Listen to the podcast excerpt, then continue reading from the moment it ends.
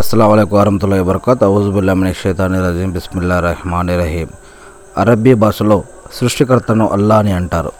ఆ సృష్టికర్త అయినటువంటి అల్లా ఖురాన్లో ఇరవై ఐదో అధ్యాయం డెబ్బై నాలుగో వాక్యంలో ఒక ప్రార్థన నేర్పిస్తూ ఉన్నారు. అదేమిటి అంటే నిజమైన విశ్వాసులు ఈ విధంగా ప్రార్థిస్తూ ఉంటారు అని మీరు కూడా ఇలాగ ప్రార్థించండి అని అల్లా చెప్తూ ఉన్నారు. అదేమిటి అంటే ఓ మా ప్రభు నువ్వు మా భార్యల ద్వారా మా సంతానం ద్వారా మా కళ్ళకు చలువను ప్రసాదించు.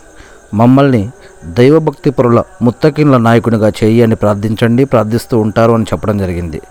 ముత్తకిన్ అంటే దైవభక్తి పరులను ముత్తకిన్ అని అంటారు. అంటే ముత్తకిన్ అంటే అల్లా పట్ల భయం భక్తి గౌరవ మర్యాద కలిగినటువంటి వారిని. సంతానం కావాలన్నా ఆ సంతానం లభించాలి అన్నా భార్యలు భర్ భార్య భర్తలు సంబంధాలు మంచిగా మెరుగుపడాలన్నా దేవుణ్ణి ఎలా ప్రార్థించాలో కురాన్లో నేర్పడం జరుగుతూ ఉంది. అల్లాహ్ అక్బర్.